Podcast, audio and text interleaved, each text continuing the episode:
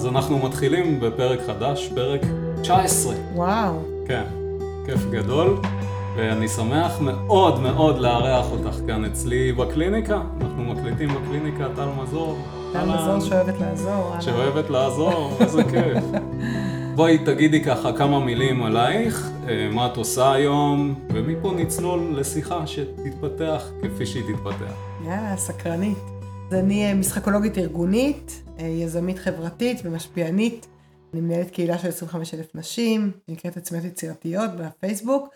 אני משחקולוגית ארגונית, שמה שזה אומר זה שאני לוקחת תכנים שארגונים רוצים להעביר לעובדים, ועושה את זה בדרכים של מפתחת משחקים בהתאמה אישית. בנוסף, אני מומחית לכל מה שקשור למיומנויות של העולם החדש, בטח נדבר על זה תכף. הוצאתי גם ספר אה, ב-2018, עכשיו מהדורה שנייה כבר. איזה ספר? זה נקרא הדרך לארץ האס, שארץ האס זה ארץ הזדמנויות אינסופיות, זה ראשי תיבות. וזה ספר שהוא מאוד מעניין, הוא דו צדדי. אוקיי. Okay. אני מקבלת את הספר, יש לו שתי כריכות. צד אחד זה סיפורים מהחיים שלי, והצד השני שאתה הופך אותו, אה, נקרא כללי החיים כללי המשחק לחיים בעולם החדש, ובעצם לקחתי, אמרתי איך אני מלמדת אנשים שנולדו במאה הקודמת, זה אנחנו, להיכנס לעולם חדש שדורש מאיתנו מיומנויות שאנחנו לא חשבנו, עכשיו הספר יצא לפני הקורונה, זה אומר שכתבתי עוד לפני שידעתי כמה הוא יהיה משמעותי, אה, ובעצם אמרתי איך אני מלמדת אנשים להשתנות, אז לקחתי סיפורי ילדות שכולנו מכירים, ובעצם לכל ערך שאני רוצה ללמד, הכנסתי, אה, חיברתי לסיפור, אז אני אגיד, אני אומרת בעולם החדש חייבים לדעת לשאול שאלות. אנחנו רואים את זה עכשיו עם ה-chat GPT, כן. אנחנו צריכים להיות מדויקים מאוד מה שאנחנו, אז, אה, אז יש שם פרק שלם על מודל כיפה אדומה. לקחתי את הרעיון כיפה אדומה, שואלת שאלות, מקבלת תשובות, ואז יש שם כל מיני רעיונות, ממש כלים, ממש אה, זה, זה חלק של ספר שיש בו, אפשר לכתוב בו, אה, ממש כלים על איך לפתח את היכולת לשאול שאלות. אחרי זה אני רוצה להגיד גמישות, גמישות. תהיו בר באבא, בר באבא עושה, עושה קונץ ומשנה את הצורה שלו, או זהבה ושלושת הדובים, תהיי מדויקת, מה את רוצה, אל תתפשרי על הצלחת הכי גדולה, את מה שמתאים לך. וככה בעצם לכל אחד מה... יש שם 12 מודלים, מרי פופינס, לשחק, כל, כל המדינות שצריך ללמוד ומכניסה את זה לתוך... אה, זאת אומרת, אנחנו בעצם לוקחים דברים שיכולים לחשב, נגיד, יבשים, ואנחנו מכניסים להם המון צבע, גם דרך משחק וגם דרך סיפורת, שהדברים האלה בסופו של דבר, אני מניח, מחברים רגשית נכון. יותר חזק את הצרכנים של התכנים האלה, יותר אלה שאנחנו רוצים שיתחילו נכון. להשתמש בהם. נכון. ואז מתוך החיבור הרגשי החזק נולדת חוויה הרבה יותר משמעותית. נכון. שהרבה יותר קל לקחת לחיים. זה, זה גם זה וגם האלמנט הזה שכשאני קורא ספר, או קורא, נגיד, אני לא אוהבת את הספרים האלה של אה, איך, איך להיות. הספרייה עושה זאת בעצמך. אבל פה, כשיש לך, כשאתה בעצם עושה, אתה מתרגל, עושה עבודה, אני קוראת לזה עבודה במרכאות כי זאת המילה, אבל כשאתה משחק עם זה, משחק. כשאתה מתנסה בזה, אז פתאום זה שלך. פתאום זה לא טל אמרה לשאול שאלות, אלא החוויה שלי, שעכשיו לקחתי בעיה שלי, ובתוך הספר אני ממש מצאתי את הדרכים לפתור אותה באמצעות התרגיל של איך לשאול שאלות נכונות, אז פתאום בפעם הבאה שאני אפגש באתגר, אז כבר יהיה לי את הידיעה הזאת של איך לשאול שאלות. אני בעצם לוקחת משהו מה, שהוא מאוד אה, עיוני במרכאות, ומכניסה אותו לתוך משהו שהוא מאוד פרקטי, הוא מאוד החיים שלי. כן, אני רוצה לקחת אותך למקום שמחבר משחק ותודעה. עבודה תודעתית אצל לא מעט אנשים נתפסת אה, כמשהו מאוד אה, נוקשה, מאוד אה, יבש, סיזיפי, חזרתיות, שוב ושוב ושוב, ומשמעת ברזל, ורק אז תגיע להישגים. אחד הדברים, נגיד, שאנחנו נתקלים בו הרבה, זה להכניע את הגוף. הגוף לא רוצה לשבת למדיטציה. אתה תגיד לו עוד פעם לשבת, ועוד פעם לשבת, ועוד פעם לשבת, אותו דבר עם המחשבות שנכנסות, אז הנה נכנסות והנה יצאות. האלמנט הזה של משחק בתוך זה, אני, אני חושב שהוא ברכה ממש. בואי תספרי איך את חווית בחיים שלך באופן אישי את ה-upgrade הזה נקרא לזה כך, שצמח מתוך משחקיות בעולם הזה של התפתחות של תודעה. אני חושבת שהסיפור של המשחקיות הוא בעצם להקליל.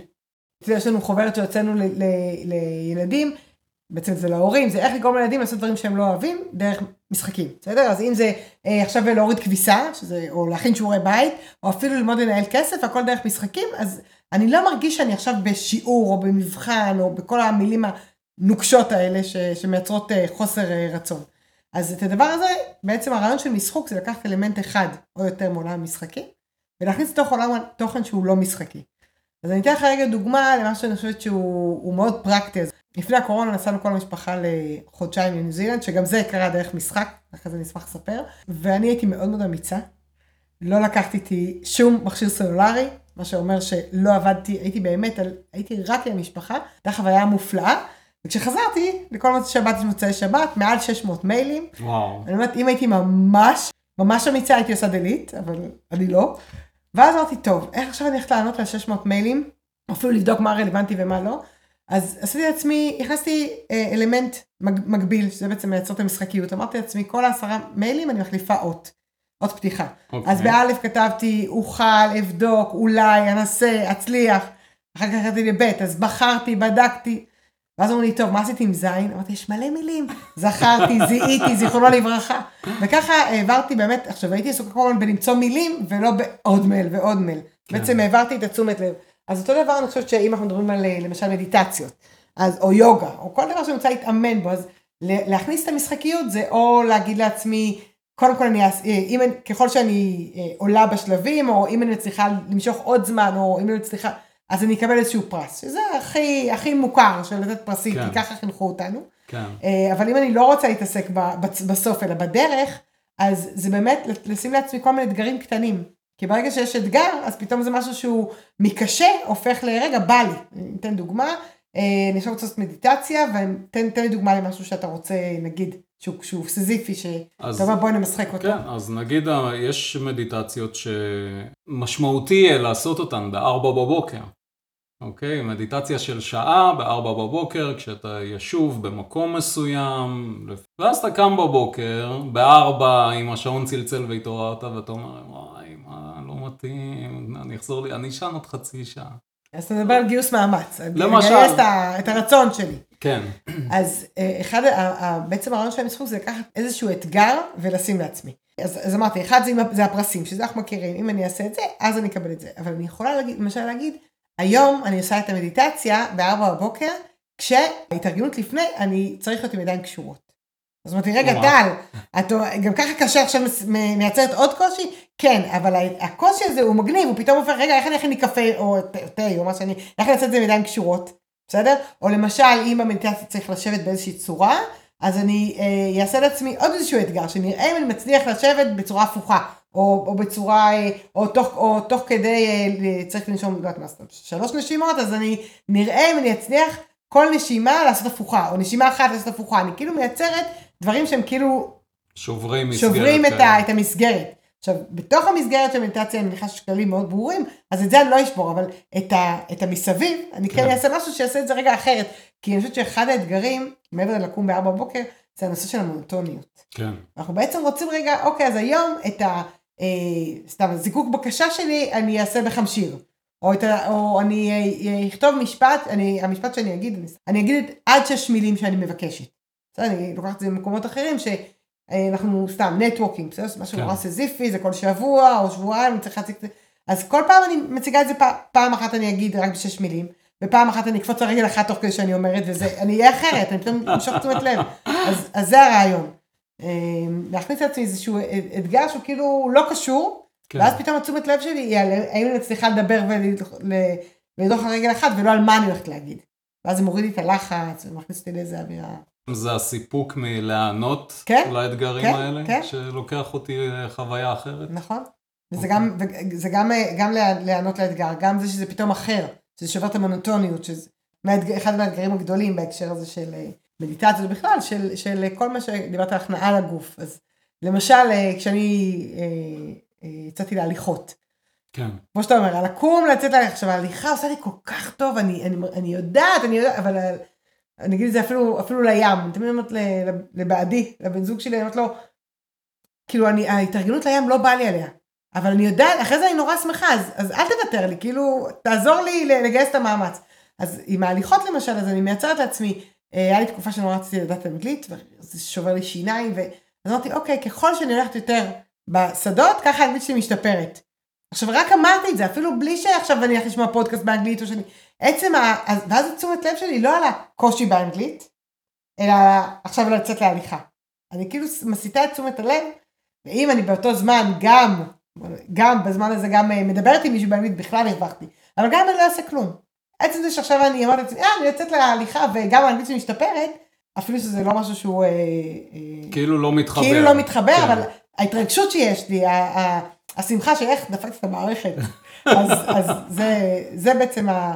על להסיט את המקום למשהו שהוא יותר, אה, להקליל את זה. בעצם זה, כן. זה משחקיות, זה להקליל את הדבר. כן, אז עכשיו אמרת דפקתי את המערכת, והדבר שעלה לי ממש ויזואלי אפילו, זה בעצם ילד קטן, שההורה המבוגר אמר לו שהוא צריך לעשות דברים בדיוק לפי הסדר ובאופן הסיזיפי הבא והיבש וכולי, והוא עושה כל מיני קונצים כאלה קטנים, שמאוד משמחים אותו שהנה הוא לא עשה מה שאמר נכון. לו האיש המבוגר, הוא לא הקשיב, נכון. הוא השתובב. נכון. זה ו- ונכון, בכולנו מסתתר הילד הקטן הזה שרוצה לעשות קצת אה, קונצים כאלה ואחרים.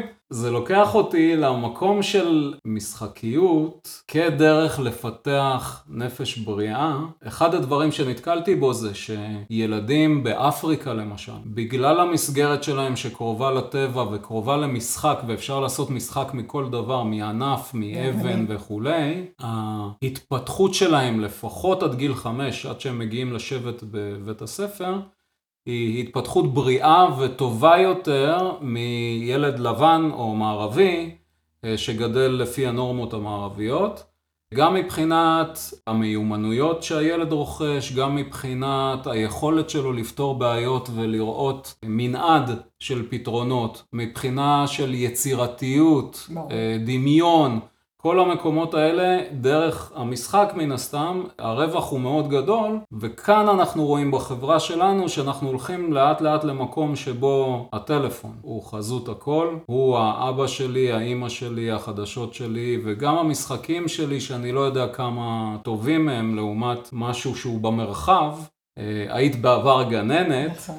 בעבודה עם ילדים, האם רואים את זה, והאם יש עדיין מקום להמשיך ולהתעקש למשחק כמה שיותר דברים בתוך החיים שלהם? ברור, חד משמעי, אה, ואני בדרך כלל לא, לא שמה סימני קריאה על שום דבר, אבל פה זה פשוט מובהק. הרי מה, מה ההגדרה של משחק? קודם כל אני אגיד, יש מעל 500 הגדרות, אבל ההגדרה שאני משתמשת בה זה, אה, משחק זה מה שאנחנו עושים בשביל הכיף, בשביל לשם השעשוע, תוך פיתוח מיומנות. עכשיו אני מאתגרת אותך ואת כל המאזינים, למצוא משחק אחד שאין בו התפתחות של מיומנות, אין דבר כזה. בסדר? גם עכשיו אני אגיד לך, בוא תקפוץ על רגל אחת, אתה מחזק את המיומנות של לקפוץ רגל אחת. אז לכן המשחק הוא נורא נורא חשוב. אני זוכרת שכשהבן שלי אה, הצעיר הגיע לבית ספר, אמרתי למנהלת, אי אפשר להפוך עד כיתה י"ב שימשיכו לשחק.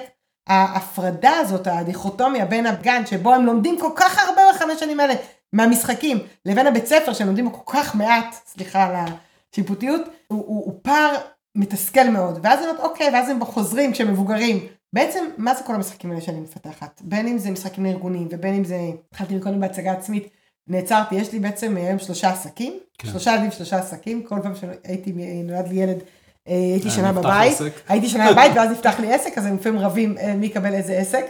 בשלושת העסקים המשותף לכולם, זה שבכולם אני מלמדת דברים אחרים דרך משחק. והרעיון הוא שבאמת אתם באים כדי ליהנות, ועל הדרך אתם מפתחים את המיומנות שלשמה התכנסנו. אז יש לי עסק שנקרא אה, האקדמיה המעשית להגדלת הרווחים. פיתחתי משחק שנקרא משחק כסף, כי הוא מלמד, במקרה שלי זה נשים, אבל יש גם קבוצות של גברים אצלנו, מלמד אה, נשים, נקרא נבחרת המגשימות, מלמד נשים להקים עסק, כשהדבר הכי משמעותי שהופ, שהופך את זה, את זה למשחק ולא לעבודה, זה שהן לא יכולות להפסיד. Mm. הרי בעולם העסקים אתה בונה עסק, הדבר הכי מפחיד, שהכי מכווץ, שהכי מונע מאיתנו להיות במלוא עוצמתנו, זה הפחד שנפסיד. כן. נכון? שבסוף נצטרך לסגור את העסק כי אין לנו מספיק אה, הכנסות. ובמשחק הזה הם קונות מוצרים, זה שותפות עם חברת פורבר, חברה בינלאומית, ששינתה לי את החיים, לפני 18 שנה ככה, אני גננת שנחשפתי להזדמנות הזאת להקים עסק, והסיבה שאני הצטרפתי הייתה, כי אמרו לי, טל, בכל שלב את יכולה להחזיר את המוצרים, את לא מפסידה שום דבר. אז אמרתי, טוב, אני בבית עם הילדה, נתחיל למכור מוצרים. לא היה לי מושג בשיווק, לא במכירות, היום אני אלופה בזה, אבל אני אלופה כי שיחקתי הרבה. כן. מה שיחקתי? לא היה לי מושג, אז כל הזמן התנסיתי ועשיתי טעויות וטעויות, ו... אבל זה מרחב מוגן, כי מקסימום יחזירו לי את הכסף. ואז בעצם המשחק כסף, מה שהוא עושה, הוא, נשים לוקחות את המוצרים, ואנחנו נפגשות פעם בשבוע בזום, ומספרות, עשיתי ככה, ואמרו לי ככה. ואנחנו בעצם עובדות כל הזמן על התודעה שלי, כי אם אני עכשיו אה, הבאתי לך מוצר, ואתה אמרת לי, לא, אני לא רוצה, או ניקח את זה ליותר, אמרו לי זה פירמידה, בסדר? איפה זה פוגש אותי? למה זה כל כך מזעזע אותי? מה, מה בעבר שלי גורם לי שמישהו זר אומר לי משהו ואני מאמין לו? כן. כל הדבר הזה של ההתפתחות האישית, אני לא יכולה לעשות אם אני לא משחקת. עכשיו יש את האפשרויות.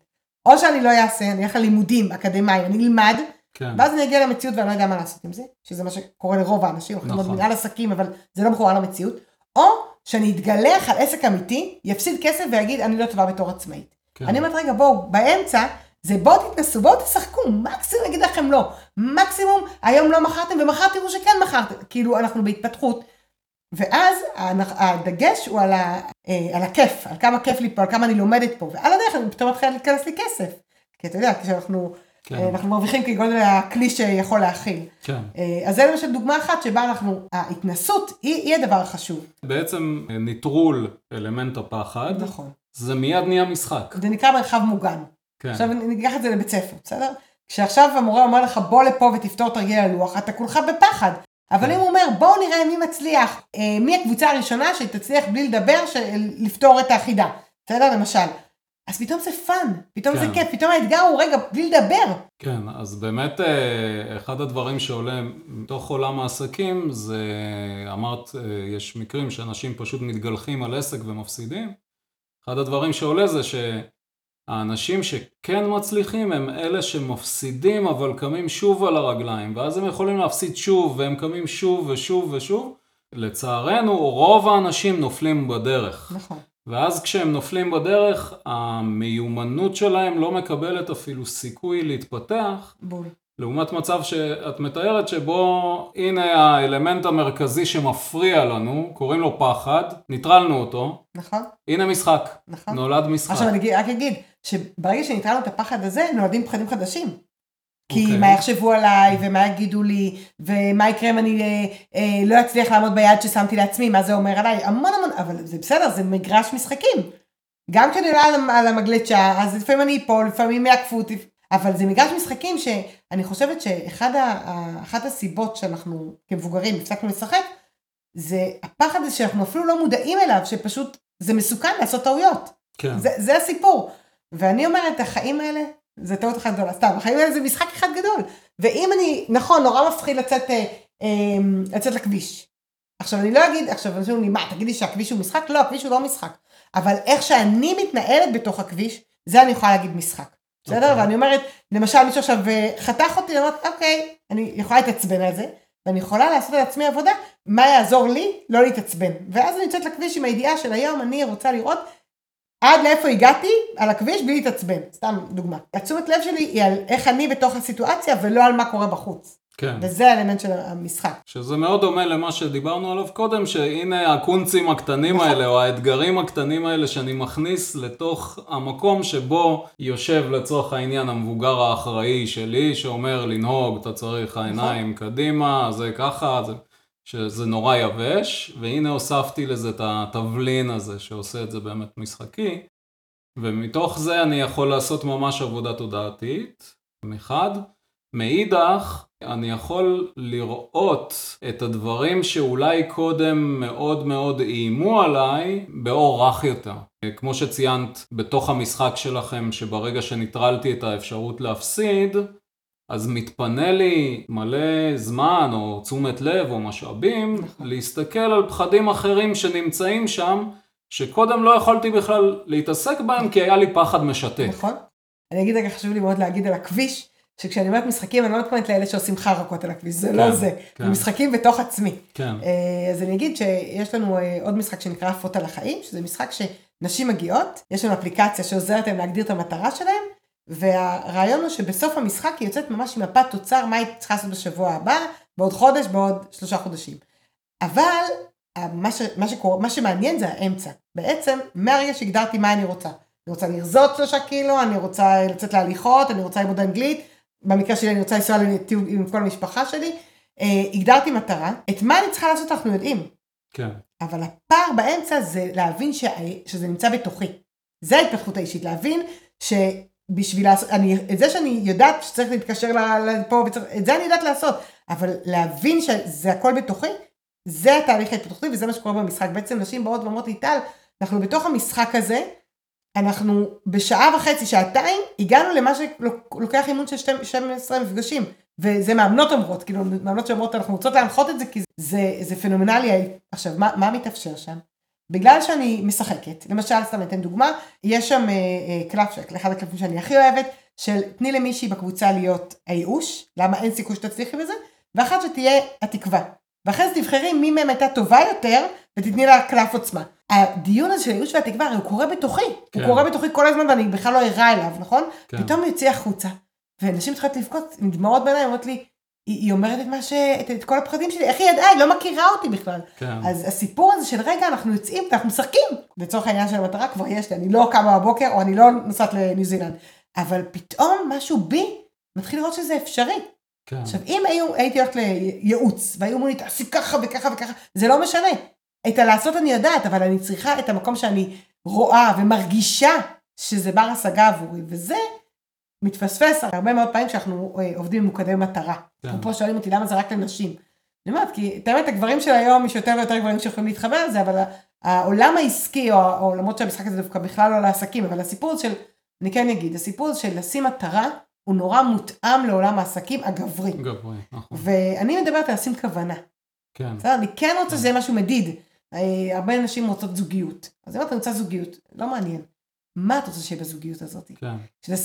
כשאת תדעי, אז כבר בפעם שתראי אותו, תדעי להגיד, רגע, זה מאפשר לי את הערך שרציתי, או לא מאפשר לי, אני משיגה שם את זה שאני אוהב את עצמי בתוך הזוגיות, או לא. אם אני עושה רשימה של איך הוא נראה, או איך הוא, מה התכונות שלו, אז אני לא מצליחה להגיע למקום הזה. אז בעצם המשחק מאפשר לי רגע לשחק בשביל הכיף, ואז להתבונן על מה ששיחקתי וללמוד מזה מה אני עושה ככה בחיים, ומה אני רוצה להכניס לחיים שלי. כן, זה מאוד מעניין להסתכל באמת על שתי אה, האנרגיות, הזכרית והנקבית, ולראות שבאנרגיה זכרית זה כמו חץ בדרך כלל. נכון. הנה המטרה, הנה יש לי עכשיו גרזן ואני חוצב בסלע ואני אגיע למטרה. נכון.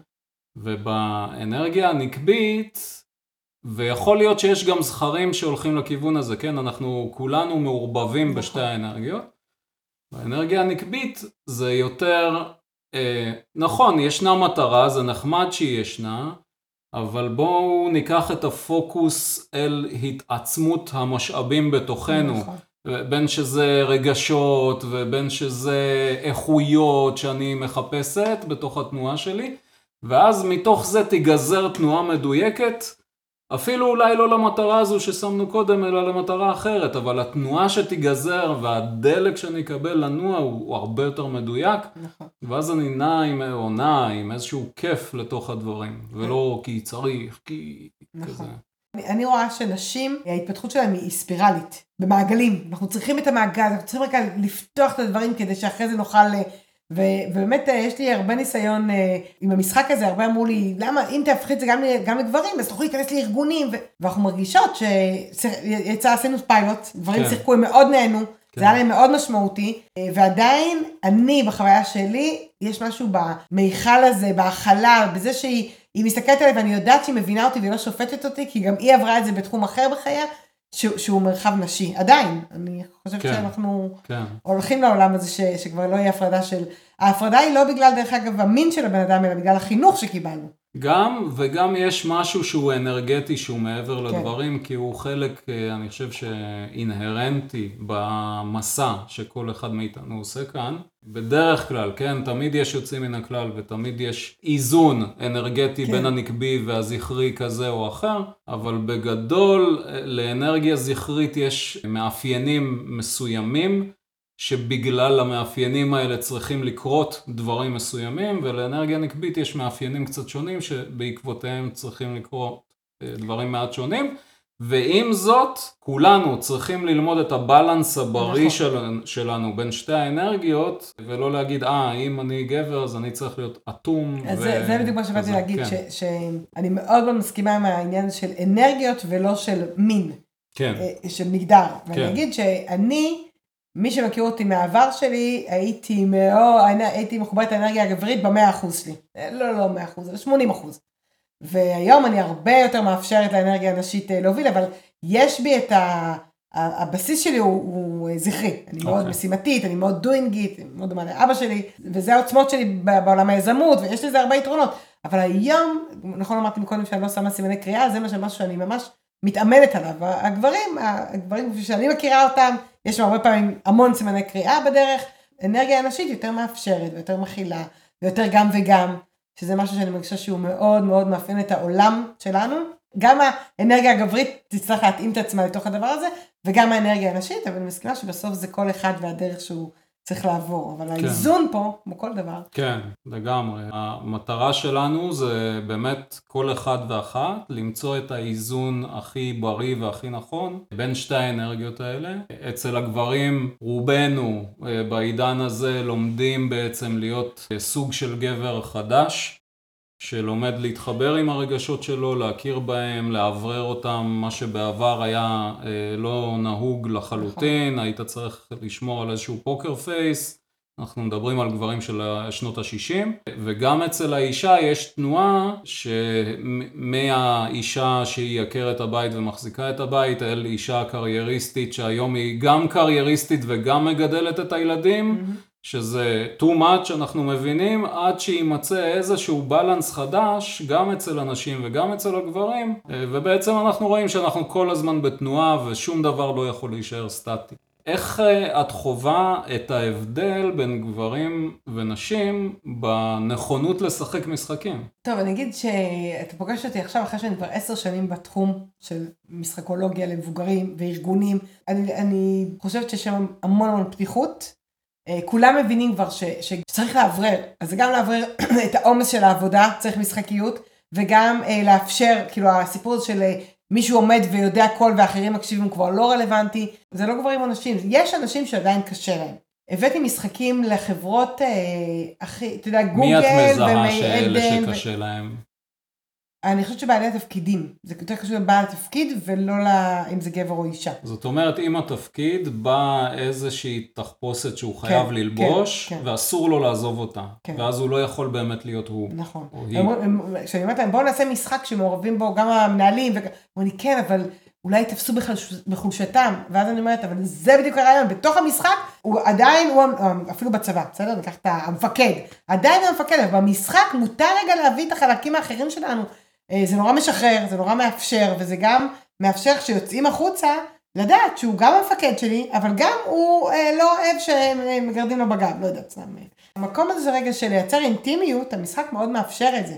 דיברנו קודם על אה, הכרה טובה, להגיד למישהו מילים טובות, אז אני, ביומיום שלי, אם אני לא אדם כזה, אם לא קיבלתי כזה בבית, אני כנראה לא כל הזמן אלך לעובדים שיגיד לי, וואי, תודה רבה שאתה פה, נכון? כן. אבל אם זה דרך משחק, שאני אומרת עכשיו, בואו אנחנו עושים עכשיו שעה, מי אה, אסף הכי הרבה אנשים שאמר להם מילה טובה, יצרתי פה גם חיבור, גם כיף, וגם בואנה, הוא חושב את זה עליי. אז פתאום נוצרת פה קרבה, פתאום גם אחרי המשחק אני יכולה להסתכל עליו ולהגיד, וואו, איך העיניים שלו התעוררו כשאמרתי לו מילה טובה, אז אני אגיד לו את זה יותר. אנחנו לומדים תוך כדי המשחק על, על ההתנהלות בחיים האמיתיים, וגם הפוך. כן. Uh, עשינו פעם איזה משחק לחברה של מוצרי צריכה, על נושא של פיתוח יצירתיות. היה להם הם הביאו חמישה מוצרים שהם לא מצליחים לשווק, לקחנו את כל המנהלים ועשינו מין קזינו כזה, של רעיונות.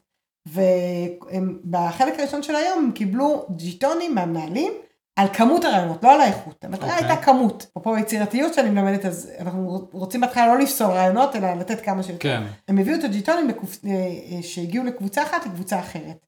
והבחור שקיבל את הג'יטונים לא אמר שזה לא מגיע להם. ואז אני אחר כך אמרתי, עכשיו אני בחוץ, אז מותר, אני אמרתי להם, תראו, מה שקרה פה במשחק זה או שזה מי שאני באמת, ובחיים האמיתיים אני לובש פאסון ולא מעגל פינות, או, שאני, או ששיחקתי כמו שאני באמת, ואז זה... אחרי זה המנכ"ל בא אליי בצד ואומר, את לא מבינה כמה את צודקת, האדם הזה, הוא. כל היום מעגל פינות, אה. ואת פתאום נתת לו את זה במראה דרך המשחק. אז כן, המשחק מצד אחד מאפשר לנו להביא את המקומות שאנחנו לא מביאים בהם יום, כן. או להפך, לתת להם, לפגוש, לפגוש אותם. כן. עשינו לאיזה חברה מאוד גדולה, מהבעלים שלהם, חברת אה, ראיית חשבון גדולה בארץ, למאה בעלים עשינו יום, יום רגולציה. יום רגולציה. זה יום שכל שנה הם צריכים לעבור את אותם התכנים, חייבים, זה צריך לסמן בחוק, הם כן. חייבים לעבור את זה. כן. וכל השנים העבירו להם מצגות, ואז הגיעו אליי, עבדנו ארבעה חודשים לקחת את כל המצגות, לצמצם, להפוך את זה מה למשחקים. זה, הטרדה מינית כל- אה, ובטיחות בעבודה בדיוק, וכזה? כן, וכל מיני חוקים של, של עם הבנקים, כל מיני דברים שהשתנו, צריך לחדש, ו, וזה יום שכולם חייבים לבוא וכולם מתים כבר שהוא ייגמר, ומשחקנו אותו. שלושה ימים לפני מתקשרים אומרים, תקשיבי טל, חטפנו רגליים קרות. בסוף הם משלמים לנו את המשכורת, אם אנחנו לא נהיה טובים, אז אה, אנחנו יורדים, חוזרים למצגות, אמרתי, תקשיבו, אתם תעשו מה שאתם רוצים. כבר שילמתם לי. ההזמנה שלי אליכם זה לעלות לבמה, להגיד, תקשיבו, הפעם רצינו לעשות את זה קצת אחרת, הכנסנו משחקיות. מאוד חשוב לנו בסוף היום, שתגידו מה דעתכם. א', כולם נשארו עד סוף היום, אבל אנשים חייכו, אנשים נהנו בהפסקות, אתה ראית את העיניים, עשינו, אחרי כל הפסקה עשינו משחק, כדי שעד שאנשים מגיעים, כולם הגיעו בזמן. אנשים פשוט לא רצו להפסיד, ו- ולקחנו את כל התוכן, הכנסנו אותו לתוך משחק, לצורך העניין, הם צריכים לדעת המון מושגים, המון ראשי תיבות, כן, כמו בצבא כזה. המנחה אמר את הראשי תיבות, והם היו צריכים לה, להגיד, היה להם בינגו, הם היו צריכים לסמן מה ההגדרה. אז הם למדו, הם התעסקו בתכנים, אבל היה להם כיף, ההתעסקות הייתה ב... קיבלתי מילה או לא קיבלתי מילה, ולא ב... אוי, עכשיו לזכור את כל התכנים האלה. כן. לגבי תחרותיות, או. זה עניין שמצד אחד הוא מועיל לנו, כי הוא גורם לנו לדחוף את עצמנו נכון. כמה שיותר. מצד שני הוא יכול לייצר לא מעט מתח, גם נכון. שלי עם עצמי, אם אני אפסיד או אנצח, ואז אני פחות מרוכז במשחק ויותר נכון. ב- בסוף שלו. וגם שלי כלפי האחרים, כמו שאמרת על המעגל פינות ההוא, אני מניח שהוא עיגל פינות כי הוא רצה לנצח. נכון, נכון. מה אנחנו עושים עם תחרותיות? האם המשחקים משתדלים שתהיה בהם כמה שפחות? האם מסבירים קצת על איך להסתכל על זה כדי שאני אראה מה קורה לי תוך כדי תנועה? קודם כל, נורא, המשחקים שאני עובדת איתם, שוב, אני מפרידה בין משחקים בארגונים שהם יותר קוגניטיביים של העברת ידע, ובין המשחקים התפתחותיים. במשחקים התפתחותיים, מה שמעניין זה המשחק, ואחרי זה אני יוצאת ומסתכלת עליו. אז גם אם הייתה תחרות, מעניין אותי איך אני מתנהל בתוך תחרות, והאם גם בחיים הרגילים אני מתנהל כך כשאני אה, מייצר או מזהה תחרות. הרי התחרות הרבה פעמים היא בתוכנו. משחקים היום הולכים יותר למשחקים שיתופיים, גם בעולם של משחקי קופסה. אה, קטן, היום מי שמכיר, קטן זה משחק שאני יכול אה, לשחק כמו מונופול ב"אני המנצח", אבל האמת היא שהניצחון האמיתי הוא ככל שאני משתף יותר פעולה. אז אה, אני כן עושה תחרות, כי אנחנו מאוד מאוד חונכנו לזה. בסדר, זה יהיה מאוד קשה להגיד לאנשים, עכשיו משחק בלי תחרות. אבל אני כן אה, אה, שמה הרבה פחות דגש על הפרס. יש פרס לפעמים, כי שארגונים מאוד מתעקשים, אבל אני אני אתן לך דוגמה. אה, בקורונה עשינו אה, חדרי בריחה בנושא חוסן אה, בזום. אנשים מכל העולם שיחקו, אה, והם בעצם מתחלקים לחדרים, ומשחקים, ואז חוזרים לחדר הכללי. ותמיד שאלו מי הקבוצה הראשונה שמנצחת. והייתי אומרת, למה זה חשוב? נהניתם מהמשחק? כן. התקדמתם? למדתם דברים חדשים? כן. היה לכם, למדתם דברים חדשים על האנשים במשחק? כן. למה זה חשוב מי? וזה היה, לא תסתכלו על עצמכם, למה זה כל כך חשוב לכם? ולפעמים לא הייתי מגלה להם. הם היו נגנבים, אנשים היו לפעמים אחרי שבוע אומרים, אני חייב לדעת אם הקבוצה שלי ניצחה. אמרתי לו, כן, מה אכפת לי להגיד, כאילו, מה זה משנה? אני אגיד שיש אנשים שהם מאוד מאוד תחרותיים, והם משלמים על זה מחיר מאוד מאוד כבד, גם במשחקים עצמם. כן. כי הם כל כך עסוקים שהם לא רואים את מה שקורה שם. ואז אני, הרבה פעמים, אם זו קבוצה תהליכית, אז אני אגיד לה, אני מזכירה לך שבמפגש הקודם, אתם הייתם נורא נורא עסוקים בלזכות, תנסו עכשיו להחליט שהמטרה היא מי מגיע אחרון. רק תהפכו את המשחק. בוא כן. נראה, הרי באמת מה שחשוב זה מה קורה לנו בתוך זה. ו- וכן, אה, אני כן עושה תחרות כי זה אלמנט שהוא משחקי, אבל אז אני עושה תחרות אה, שיתופית. שזה אומר מי הקבוצה המנצחת, ולא מי הפרט המנצח. כן. ואז המקום הזה שבואו נהיה ביחד, כי התשומת לב היא על איך אנחנו עובדים ביחד, אז אנחנו ננצח. ואז הרבה פעמים אני אומרת, תראו, הקבוצה הזאת הגיעה ראשונה, אבל הקבוצה שניצחה זה הקבוצה הזאת שעבדה מאוד מאוד יפה ביחד, או הקבוצה Mm. הזאת. אני אתן לך עוד דוגמה, יש לנו חדר בריחה, זאת בריחה בנושא פסיכולוגיה חיובית. הגענו לחדר מורים, 70 מורים יושבים בקבוצות, ואני אומרת להם מההתחלה, אין פה תחרות. והם משחקים את המשחק, ואז הם מגלים בסוף שהם לא יכולים לנצח בלי, בלי הקבוצות האחרות, והם פשוט הלכו לקבוצה. אה, אה, אמרו להם, יאללה, תסיימו, תסיימו. זה התשובות, יאללה, תביאו את, את, את החלקים שאנחנו צריכים. ואז אמרתם, תראו, זה נורא מעניין, אני לא מכירה את הבית ספר, אבל נורא מעניין לראות אם האם יש פה אנשים שלא אכפת להם מהתהליך שהאחרים יעשו, אלא רק כדי לסיים את המשימה. והם כאילו כולם צחקו, אמרתם, תסתכלו על זה, שגם הם רוצים, כמו שאתם חוויתם את ההצלחה, גם הם רוצים לחוות הצלחה, אז לא תגיעו ראשונים, אבל מצד שני תהיה פה אה, לראות את האחר, לעזור לאחר לעבור את התהליך שהוא צריך. אה, אז אני אומרת, הנה דוגמה למשחק, כמה אפשר ללמוד ממנו מאיך ששיחקנו עוד לפני התוכן של הפסיכולוגיה החיובית שהם מוכנים כן. ולגמרי לקחת את זה לכיוון של התלמידים של אותם. מורים, של איך אנחנו מחנכים את התלמידים שלנו להיות בתוך התהליך, ולא לגמרי. להתעסק אך ורק בתוצאה וגם, של אני, בסוף. אני, אם אני אומר להם, אז, ו- ואני משחק אחרת, כן. אי אפשר להפריד את זה. בסוף נכון. היום אנחנו, אנחנו נמצאים בעולם שבו מי שמוכן ופתוח, הכל קורה הרבה הרבה יותר מהר מצד אחד, ומצד שני כבר אי אפשר לזייף. היום אנשים מזהים, ואם אתה אומר משהו לילדים בכיתה ואתה מתנהג אחרת, מרגישים את זה, ואז אתה לא סמכות בשביל להאמין לה. כן, כן, walk the talk, מה. שנקרא. האם אפשר לתת טיפים עכשיו למאזינים שלנו, שלא רוצים עכשיו ללכת לחנות ולקנות איזושהי קופסה, או לפתוח את האינטרנט ולחפש איזה משחק, בתוך ההשגרות של היומיום שלהם. אני יודע שאחד הדברים שהכי קשה לנו זה בדרך כלל המשימות, מטלות עם הילדים, אה, שיעזרו בבית, לנקות, לסדר וכולי. אם את יכולה לתת כמה טיפים שהם ממש מתוך החלל הקיים והמצאי שישנו, איך אפשר להקליל את העניין הזה של התנהלות בבית ביחד?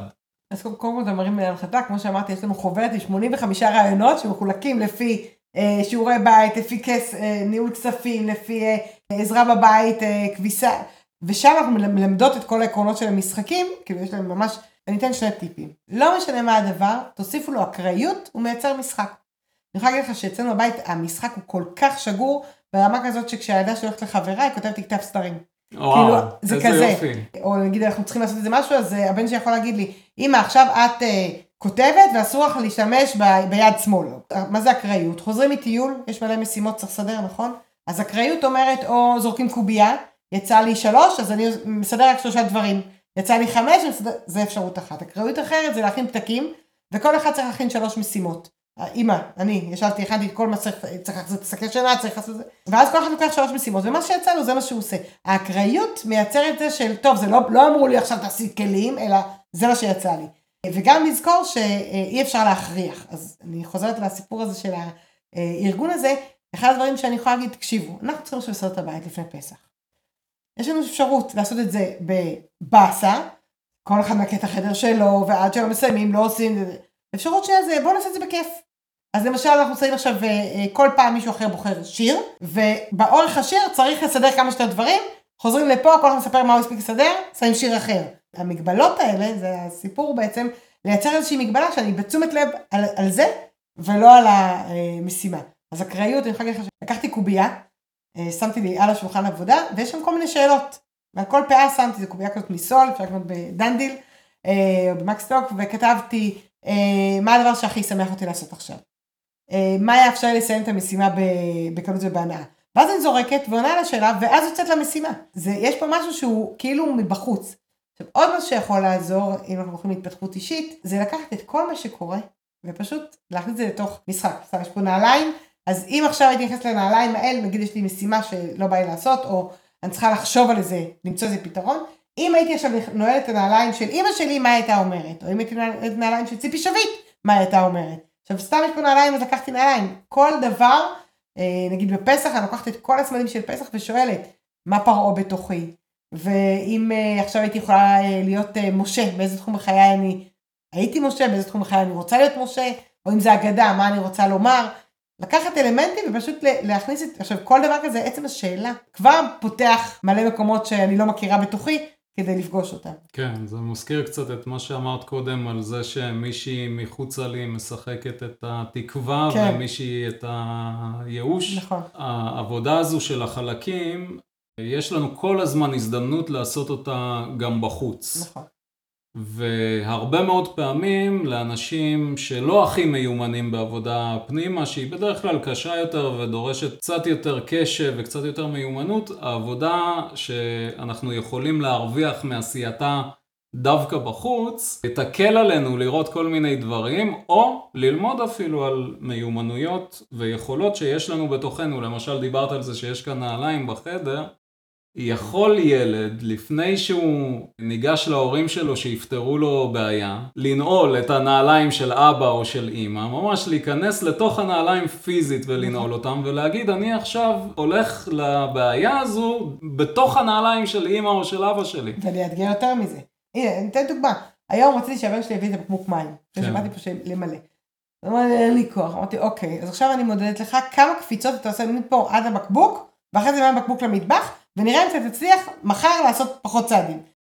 לא הייתי צריכה להמשיך את המחר. הוא פשוט נכנס כן. וקפץ, ואני אגיד שאנחנו בית נורא משחקי. הבעדי שלי, הם- זה היה מדהים, פתאום הייתי באיזה מקום, פתאום אני רואה שהוא שולח הודעה לקבוצה, אה, בקבוצה של המשפחה, אה, בגלל שנורא מפריע לי שאתן מדברות אחת לשנייה ככה וככה, אנחנו מתחילים עכשיו במשחק, המציא איזה משחק, אמרתי, טוב, אני את שלי עשיתי, אבל אה, אני, זה מיומנות, ואני כן. חושבת שככל שההורים יסכימו לשחק, ואני לא מדברת על משחק קופסה, שזה גם אחלה, אבל ככל שההורים יסכימו לשחק ולהגיד, רגע, עכשיו, ארוחת ערב היום, אני הילדה, אתם ההורים, תעשו מה שבא לכם, אבל זה אומר שיכול להיות שהילדים יכינו פנקקים מלא מלא שוקולד, אבל אם אני אנחנו בתוך המשחק. אבל החלפת תפקידים הזאת רגע מאפשרת לי להגיד, אה, אני יכול לזוז, למשל. כן. התנועה של המוח שלנו היא תנועה כל הזמן לכיוון, כאילו קורה פה אה, איזשהו דבר שהוא דואלי. התנועה שלו היא כל הזמן לכיוון של מיומנות ויעילות. מחד. ואז אנחנו נכנסים אחרי מספיק חזרות על איזשהו דבר לאיזשהו ציר נכון. שהוא אותו דבר והוא אה, מתוזמן אותו דבר הוא והוא שגרתי. יעיל אותו דבר והוא שגרתי אותו דבר והוא אפור אותו דבר.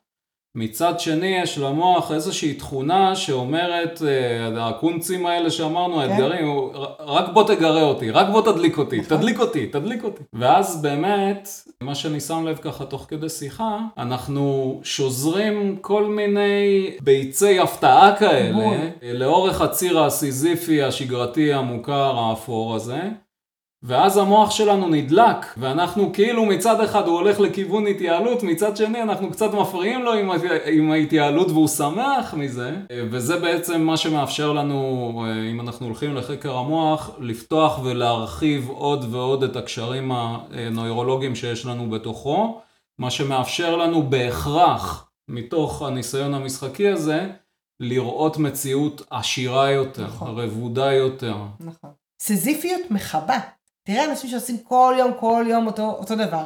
הם קבועים. כן, לעומת זאת, אני יכולה להגיד שהמון שנים הייתי בכעס על עצמי שאני לא מתחייבת. אוקיי. עכשיו, מי שמכיר אותי אומר, זאת לא מחויבת, מחויבת במאה אחוז למה שהיא אוהבת. אבל את כל הדברים שאני לא אוהבת, כל הזמן אמרתי לעצמי, סתם, אפילו נגיד יוגה, בסדר? אני לא עושה מנוי, אני קונה כרטיסייה כדי ש... ואז, כל הזמן אמרתי לעצמי, למה אני לא מתחייבת? אה, טוב, הייתי מספרת לעצמי שזה בגלל העבודה שלי, שהיא נורא משתנה, ואני לא יכולה להתחייב. ורק ממש לאחרונה, שבועיים אחרונים, פתאום הבנתי שאני צריכה את הריגוש. אם יהיה לי כל יום שלישי בשמונה יוגה, זה יהפוך להיות מעמסה. אז ככה שאני כל שבוע בוחרת לעצמי את השיעורים, זה הופך את זה בשבילי לאיזושהי הרפתקה קטנה, ביצת הפתעה, הנה הבחירה בידיי. וברגע שהבנתי את זה, אפרופו התפתחות, אז כבר לא כועסת על עצמי. אני אומרת לאנשים, אני הכי טובה מספונטני. ואנשים בודקים אותי, יעל שהגעתי דרכה לפה. כן. אז היא אומרת לי, הנה עמדת בהבטחה, את ספונטנית, וזה מה שמדליק אותי. והמשחקיות, כמו שאמרת, שפותח את הקשרים האלה, עכשיו במצבי לחץ, כשעכשיו קרה, את יודעת נתקעתי עם האוטו באמצע, אז אני אומרת, אוקיי, אז רגע, אם עכשיו זה היה משחק, מה הייתי עושה? יש לי כבר את היכולת הזאת, אצלי, אצלי מאוד מאוד מיומנת. ובעצם הרצון שלי שכמה שיותר אנשים, כי אני רואה כמה שמחת חיים וכמה חיות, וכ- הוא אחד הדברים שאני מאוד מאוד מאוד גאה בהם, נראה לי שאין פודקאסט שאני לא מדברת על זה, זה משחק שעשינו בהלל יפה בחדר מיון. אה, וואו. שלושה ימים, תוך כדי שהאנשי צוות עובדים ומגיע מישהו ירוי, מישהו עם, חום מאוד גבוה, ותוך כדי זה, אנשי צוות מוצאים רגעים קטנים לשחק. ממש הפתעה, כמו שאתה אומר. וכשביקשו ממני לעשות את המשחק, אמרתי, תקשיבו, עד כאן. חדר מיון זה כמו חדר קודש, יש פה זה הצלת חיים, אנחנו לא משחקים כן, פה. זה מעניין שאת מעלה את זה, כי בדיוק השאלה הבאה שלי הייתה סביב אה, נושאים כבדים מאוד. כן, אני רציתי לשאול על מוות, אוקיי. אז, ו- ואת ככה מביאה את אה, חדר מיון. אז, אה, אז תכף, אני, תכף אני אגיע למוות, אז אה, זה היה קטע כזה, כמו בסרטים מצוירים, אצלי הכל בתמונות, אז ש, שהיא הולכת אחריי ואני אומרת לה, תקשיבי, אין מצב, היא הולכת אחריי כמו בסרטים מצוירים ככה, ו, ואז היא אומרת לי, טל, בואי נחליט שאנחנו רוצים חיוך אחד ביום לכל איש צוות. עכשיו, אתה אומר, וואו, חיוך אחד ביום, זה, זה, זאת הייתה המטרה. זה היה מדהים, אבל מה שרציתי לספר זה שיצא המקרה, או היקום שיצר את זה, שאבא שלי הגיע לבית חולים. איך גיליתי את זה בקבוצת וואטסאפ, ופתאום אני כמו דן שילון יוצאת לו מהחדר רופאים, ואחד הדברים שעשו זה, ביקשו מה, מהמטופלים אה, בטאבלט לכתוב איך היה הצוות, היה להם ככה, היו צריכים לסמן, ותוך כדי שידרנו את זה, אז האנשי צוות ראו את השביעות רצון של מטופלים, אז זה הדליק אותם להיות עוד יותר טובים. וזה היה מדהים, כי אבא שלי לא ידע שם, והוא, והוא בעצמו אמר שהיה משהו אחר באנשי צוות. והדבר הזה שכשאנחנו עושים, פועלים מתוך שמחה, התוצאות שלנו טובות יותר. עכשיו, אז אני אגיד שיש שני דברים שלא משחקתי עד היום. אחד זה הודעת פיטורים, והשני זה הודעת מוות. אבל אני אגיד שזה גם, אפרופו, אני חושבת שזה מקום התפתחותי שלי, אני יש לי חלום, אני לא רוצה להגיע אליו, אבל כשאני מאוד מאוד מקווה, הייתי רוצה אה, שכשמישהו, אדם אהוב שלי, אה, יעבור לעולם הבא, שאני בסך הכל אסתכל על זה כאילו הוא עבר שלב. כן, במשחק. ולא, כן, ולא ייבהל מזה, ולא, עכשיו אני לא יודעת להגיד איך אני אהיה, לא, כן. אני, אבל אני אומרת, אני רוצה לקוות. אני רוצה לקוות שאני אגיד, אם אנחנו במשחק, הוא יתקדם שלב, הכל טוב. אולי כשאני אסכים להכין את זה באמת, ואני אתנסה בזה ויראה שאני מצליחה, אז אולי אני אוכל לשחק את המוות. אבל תשמע, גם פעם לא חשבתי שאני משחק אה, חדר מיון, אז אה, כן, כן. עניין התפתחותי כנראה. כל מיני דברים קשים אה, שאנחנו פוגשים בחיים. באופן תיאורטי, יש היגיון בלמשחק אותם, או נאמר להתיידד איתם. נכון. ככל שאני פוגש את זה יותר וזה פחות מאיים, אז כשזה יגיע באמת, אז זה... נכון. מצד שני, יש איזו תחושת דחייה לאנשים, נגיד לאושו יש מדיטציה שנקראת מדיטציית מוות. שבמדיטציה הזו אתה מתרגל את המוות של עצמך, מדהים. והרעיון הוא להתיידד כמה שיותר עם זה, זה הרי יקרה לכולנו נכון. מתישהו, ולהתיידד עם זה כמה שיותר, כך שהפחד מזה פחות מנהל אותי בחיים שלי ביום יום שלי. את מכירה משחקים איפשהו בעולם, נתקלת, פגשת, שהם סביב נושאים שאמרת, וואו, כאילו הם לקחו פה נושא. האמת שלא. אבל יכול להיות ששאלת, אני אתחיל לראות את זה סביבי. כי לא, לא, זה בכלל לא היה משהו שהסתקרנתי לגביו, ועכשיו זה ממש מסקרן אותי. אני מסכימה איתך, ויחד עם זאת, כשדיברת, אז אמרתי, רגע, לפני שאני משחקת להם את המוות, קודם כל שהם ישחקו דברים הרבה יותר פשוטים בחיים, שמפחיד אותם לשחק, כמו לנהל כסף, כמו... קודם כל שיתחילו להסתכל על זה כעל, כעל משחק, יתחילו כן. להתנהל בתוך זה כעל משחק. אתה יודע, אנחנו אה, הרבה פעמים נותנים לילדים שלנו איזשהו סכום, הולכים ל, להסתובב, ואומרת להם, זה הכסף שלכם, צחקו בו. ואז הם ממש, או, או כשאנחנו ילדים היה משחק, היינו עושים ארגזים ומוכרים דברים. ההתנסות הזאת כן. היא, היא, היא priceless. יש בפרדס חנה יש כל שישי ראשון לחודש, יש שיק שוק. שיק שוק. הבן שלי מת על זה, אנחנו אוספים דברים, ואז, הוא, ואז היה לו איזה מתנה שהוא קיבל עם הולדת והוא מכר את זה, ומישהי אמרה לי, אה לא, זה קצת יקר לי, אז הוא אמר לה, את רוצה שני דברים, הוא כאילו, הוא ממש, הוא, מת, הוא יהיה סוחר מעולה, זה החלום של איש עסקים, כן. אז הוא יהיה סוחר מעולה כי הוא מתאמן על זה. ואני חושבת שאנחנו לא מספיק התאמנו לשחק בגלל החינוך, ש... בגלל הסיפור של בית ספר, של להיות טובים, של... אז היום אני יודע שיש כמה בתי ספר יש היום יותר ויותר.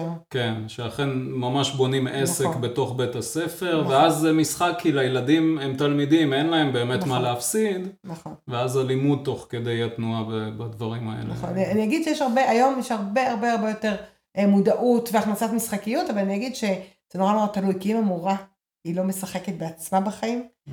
ואני לא מדברת על משחקי קופסה, אני מדברת על להסכים רגע לזוז ולהגיד רגע עכשיו אני, היום אני באה עם בגדים שאני לא רגילה, נגיד אני יש לי תרגיל שאני עושה אה, מתאמנות שלי, אני אומרת להם לבוא ההופכי שלי. Okay. אוקיי. ופתאום באיזה סדנה כזאת פתאום מצאתי את עצמי אני עם מיני ועם אה, איפור מוגזם ורגע להיות מה, מה קרה אז מה קרה אם אני אחרת עכשיו זה רק משחק נכון אבל זו הזדמנות רגע לחוות אה, ולהגיד אוקיי תמיד לא אהבתי, אבל את ה... אה, עוד, כאילו, להכיר, להעיז להכיר אותנו בעוד מרחבים. הסיפור הזה של לשמור על עצמנו, שלא ניפגע, כן. המחיר שלו הוא מאוד מאוד מאוד כבד, כי אנחנו לא מתנסים. זה מזכיר לי מה שאמרת עכשיו עם, ה... עם המיני והאיפור, יש אה, אחד התרגילים שדווקא בחסידות, אבל אני מניח שזה נמצא גם בכל מיני אה, זרמים רוחניים אחרים, נגיד להיכנס לקצבייה ולבקש לקנות בגדים.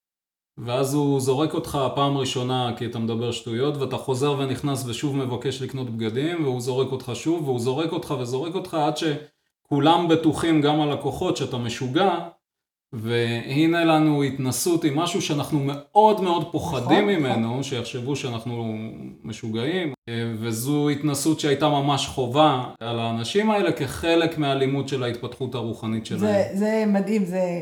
אז אנחנו עשינו עכשיו, אה, שנה שעברה עשיתי משחק שקראתי לו להעביר את זה הלאה.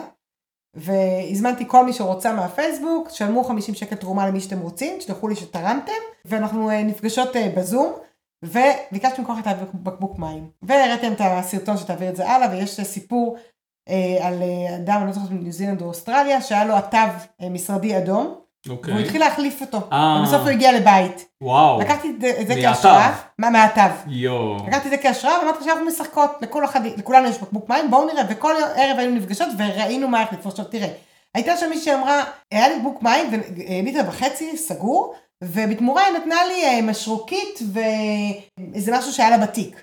ולקחתי. ואז אחרי זה אני אומרת לעצמי, אבל זה שווה פחות מהמים, למה לקחתי? אה, כי כל כך רציתי להשיג משהו, אוקיי, אז למחר אני כבר יודעת ש... וזה היה פשוט מדהים, איזה תובנות אתה יכול רק מההתנסות הזאת.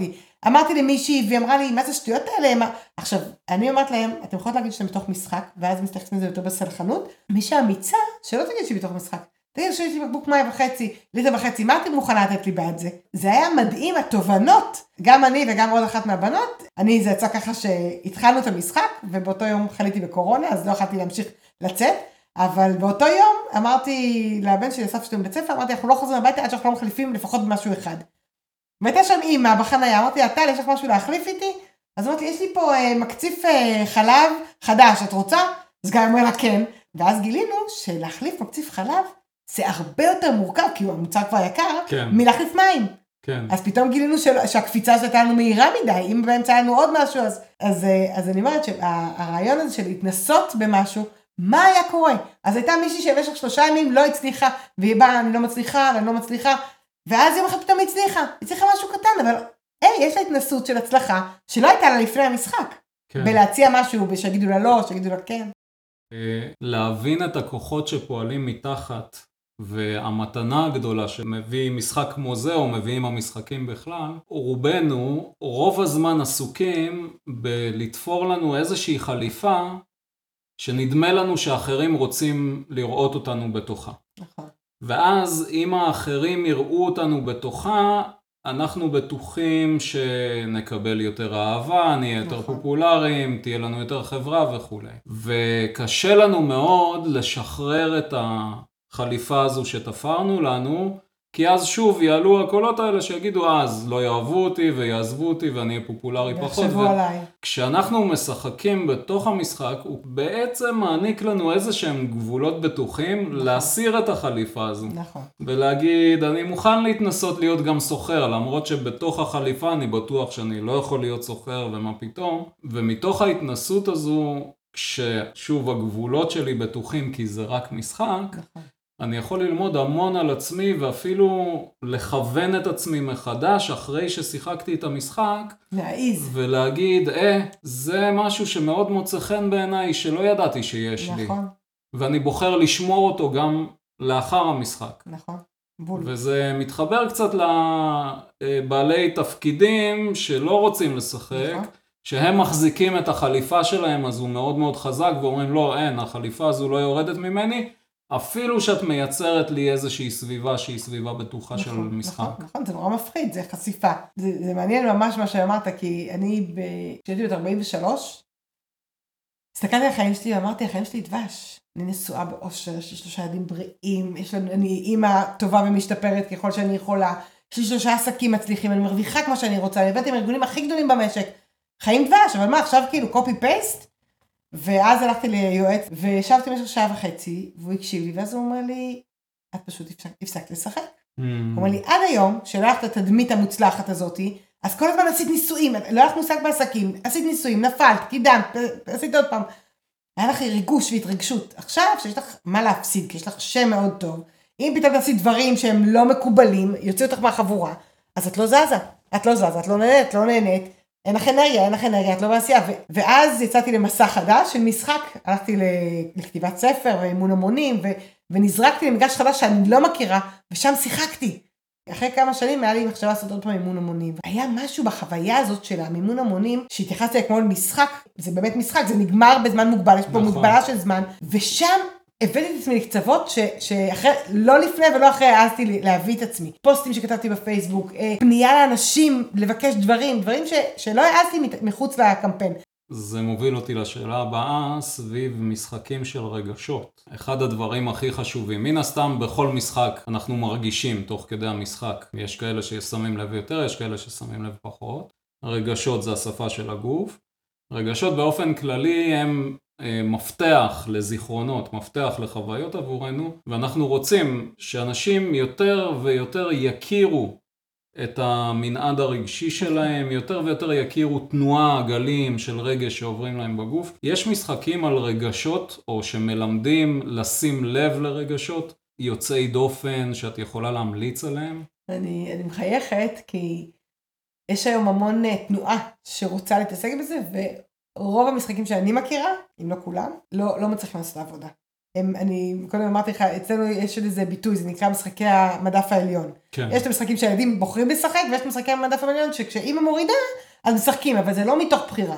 וזה כל המשחקים האלה שמנסים להתעסק ברגשות. אני היום מבינה יותר ויותר שההתעסקות ברגשות צריכה להיות אחרי המשחק, אחרי המשחק. רטרוספקט כ... כזה. בדיוק. ככל שאני אלמד את עצמי יותר להתבונן על איך שיחקתי, אז אני אוכל להשתמש במשאב הזה, להגיד, אה, שם התעצבנתי, במקום להתעצבן, בפעם הבאה אני יכולה אני רוצה להתבונן, אני רוצה לספור כמה פעמים התעצבנתי. כן. סתם דוגמה. כן. עצם זה שאני מתעסקת בזה עכשיו, אני ערנית לרגשות שעולים לי. כל השאלות של לספר איך אתה מרגיש כשאימא עשתה ככה לאבא, גם ילדים לא אוהבים את זה, אלא אם המשחק בנוי טוב, ואז יש אה, עניין של אקראיות, זה אפשרי, אבל זה לא משחקים שהם בשביל הכיף. כן. זה משחקים שיש שם מטרה טיפולית, או ערכית, או למידה, כן. אבל הם לא משחקים שמייצרים את הרגש הם לא מייצרים את הרגש, מדברים על הרגש. כן, כן. זאת אומרת, את אומרת שעדיף אה, מתוך חוויה משחקית, נכון. אחר כך לשבת רגע, מי שרוצה כמובן. נכון. לא מעט פעמים אומרים לי, וואי, תקשיב, זאת עבודה, זאת עבודה, לא בא לי לעשות עבודה, זאת עבודה. העבודה הזו שאנחנו קוראים לה עבודה, אפשר אולי לעשות איזשהו ריפריימינג ולהתחיל לקרוא לה זה משחק, זה נכון. משחק, זה משחק. אה, ובאמת לשבת ולהסתכל על מה קרה בתוך הסיטואציה, גם אה, בין החברים ששיחקו ביחד, וללמוד מתוך זה נכון. איך אני מרגיש, איפה זה מרגיש, מהן אפילו התחושות בתוך הגוף. בעולם הזה של משחקים והתפתחות, בסופו של דבר כולנו מתפתחים מהמשחקים והם תורמים לכולנו בדרך כזו או אחרת. המצב שקיים עכשיו בארץ, ואפילו אפשר להסתכל קצת בעולם, שהוא מאוד מתוח, איזה משחקים את חושבת שחסרים בעולם? אז אני חושבת שלמשל משחק תעביר את זה הלאה, ממציאה עכשיו, אבל כאלה משחקים שמכריחים אותי ללכת לאנשים ולהגיד להם ולדבר איתם ולהסתכל להם בעיניים. תאר לך שכל יום אה, אנחנו שולחים אה, באפליקציה של מי שמשתתף, היום אתה צריך להגיד לשלושה אנשים משהו על הלבוש שלהם. אה, היום אתה צריך אה, אה, לעזור למישהו בלי שהוא ידע שעזרת לו. היום צריך לגרום למישהו לחייך, אני פעם הייתי בקורס של פסיכולוגיה חיובית, אז היינו צריכים לגרום למישהו לחייך בלי לדעת. לקחתי פסק זמן, כתבתי עליו, אה, הדבקתי אותו על אה, נייר, כתבתי אה, לקחת פסק זמן ולא לחשוב, והשארתי ברכבת. לא יודעת, אני לא יודעת מה קרה עם זה, כן. אבל לי זה עשה טוב שעשיתי בטוח למישהו טוב. הדברים הקטנים, לראות את האחר, להיות עבורו, זה, כן. עושה, זה עושה לנו טוב, זה עושה לאחרים טוב, וזה האדוות שצריכות להיות פה עכשיו. זאת אומרת... ולא לראות טלוויזיה כמובן. כן, זאת אומרת ממש משחק שהוא די גדול, עם קהלים מאוד כן, מאוד כן, גדולים. כן, כן. שהם פונים החוצה לעוד מישהו ואנחנו מתחילים לייצר איזה שהן כן, אדוות. מהמם, האמת שכן, לא חשבתי על זה, אבל uh, מי שחושב להרים את הכפפה הזו עכשיו, כמו שמייצרים את האתגרי פייסבוק ואתגרי כל מיני, זה זמן טוב להרים אתגרים כאלה אה, שיותר הולכים לכיוונים של חיבוק ויותר לכיוונים של חיוך ופחות אה, לכיוונים של ימני, שמאלני, וכל מה שקורה לנו עכשיו אה, בעיקר בארץ ולגמרי גם בעולם, איזושהי תנועה שהיא מאוד אה, אה, בדלנית באופי של התנועה של כמה אני נפרד ואיך אני שונה מאנשים אני... אחרים, ופה המשחק שאת מציעה הוא משחק מקרב ופותח ומרחיב וזה מהמם. אז אם, אם אתה מרשה לי, אני אצל את הפלטפורמה, כי אני חושבת שזה מאוד מאוד חשוב. אה, אני אה, זכיתי להיות לפני חודש באיזה אירוע שהוזמנתי אליו, אירוע חינמי, אמרו לי, קוראים לזה הרבעון הרביעי, שמעת על זה? לא. הרבעון הרביעי זה, אה, מי שהקים את זה זה בחור בשם יואב, לא זוכרת של משפחה, שאמר, הפתרונות יבואו מהעם. והוא אמר, אנחנו צריכים לעבור, עכשיו זה מאוד קשה לעולם המשחקים, בגלל זה אני רוצה לדבר על זה פה, וזה מאוד קשה גם לעניין שלה לקרב לבבות. הוא אמר, הגישה אומרת דבר כזה, אנחנו צריכים לעבור מפוליטיקה של הכנעה שבה אני זוכה ואתה מפסיד, אפרופו משחקיות שדיברנו, כן. לפוליטיקה של הכנסת אורחים, שאומרת אני ארוויח, אני אנצח 70 אחוז, אני מוכן לא להיות 100, כדי שלך יישאר 30 אחוז, שלא תרגיש מופסד. זוכר מה דיברנו מקודם על זה שיש קבוצה אחת שניצחה ראשונה, אבל הקבוצה השנייה עבדה יותר יפה, ובעצם כן. כולם הרוויחו. נפגשנו 300 אנשים, ישבנו בשולחן, היה שיח מכבד, אבל לא ברמה של עכשיו מעגלי שיח, אלא ברמה פרקטית. אמרו לנו, ככה צריך לעשות, צריך ללכת בעולם ולספר לכמה שיותר אנשים שאנחנו רוצים לעבור מפוליטיקה של הכנעה לפוליטיקה של הכנסת אורחים. הכנסת אורחים זה אומר שאם אנחנו יושבים עכשיו ומדברים, אני מפנה מקום בלב שלי להקשיב לך, כי אני יודעת שזה הגלגל מתהפך, אנחנו כולם ביחד פה בתוך הדבר. ו, והסיפור הזה של, ה, של המשחק הזה של לקרב לעבוד, זה בדיוק הדבר הזה. והתנועה, איך היא גדלה? היא אומרים לנו בסוף היום, עכשיו הם אומרים גם אם מאמן את זה, זה הכל מאוד מאוד אה, רחב ו, ולא, לא, אה, זה כן פוליטי אבל לא מפלגתי. והם אומרים, אה, התפקיד של כל אחד מכם זה ללכת ולהביא עוד אנשים לשחק את המשחק. עכשיו ככל כן. שיותר אנשים ידברו את המשחק הזה, אז אנחנו נוכל להשפיע פה לעולם. תחפשו הרבעון הרביעי. הרבעון הרביעי. ואני אגיד גם, השם של זה, הם אומרים שעד היום כל הממלכות של ישראל בעצם התפרקו בשליש השלישי. אה. בית ראשון, בית שני, ובעצם השליחות של הדור שלנו זה להגיע למאה. ואנחנו, למאה שנה לישראל. ואנחנו עכשיו נמצאים בשנת 75 בצומת. או להתפורר, וזה הכיוון שהם מנסים לשדר לנו בתקשורת, כן. או להתאחד. כן. אז יש פה דרך, ש... ואתה יודע, אנחנו יושבים בשולחן, ויושב שם חרדי, וערבי, ואני, וטייס, ופסיכיאטר, וכאילו כל כך הרבה, אה, אה, ונשים, וגברים, ו... וכל אחד מביא את הדעות שלו, שהן מאוד מאוד שונות, נקודת הבת שלו מאוד שונה, ובסך הכל עצם ההקשבה, פתאום אתה אומר, רגע, גם הוא יש לו ילדים שהוא רוצה בסך הכל שיהיה להם טוב. הוא מסתכל על דברים מנקודת מבט אחרת, היא לא אומרת שהיא טובה יותר, אבל אנחנו לא מתעסקים בהשוואה. כן, אני רוצה לסיום שתספרי איפה אפשר למצוא אותך, אנשים פרטיים או ארגונים וגופים, ובזה אנחנו נסיים. שמחה. אז uh, טל מזור, אני מופיעה בכל מקום, באמת. יש לי אתר שנקרא טל מזור, uh, שהוא, יש שם משחק לוגה לארגונים, ויש גם חנות לרכישה של דברים למשפחות, כמו שאמרתי, חוברת משחקי הבית והספר. ועוד משחקים. ויש לי אתר שנקרא משחקי מנהיגות, ששם בעצם אה, אני פונה לנשים, יש שם איזה אתר שאתה מגיע ויש ארבע דלתות, וכל דלת מציעה דרך אחרת התפתחות אישית באמצעות משחקים, לדרך, אה, אה, התפתחות דרך כסף, התפתחות דרך יציאה לעצמאות, התפתחות דרך הגשמת חלומות, התפתחות דרך מנהיגות אישית, והכל דרך משחקים. שמחתי מאוד מאוד שבאת. גם אני, תודה רבה. היה מרתק. הייתה שיחה טובה. כן, היה כיף. לוקחת לעצמי מלא דברים לחשוב עליהם. כן, ולכם המאזינים אנחנו קוראים לשחק, שחקו. תודה רבה ולהתראות. להתראות.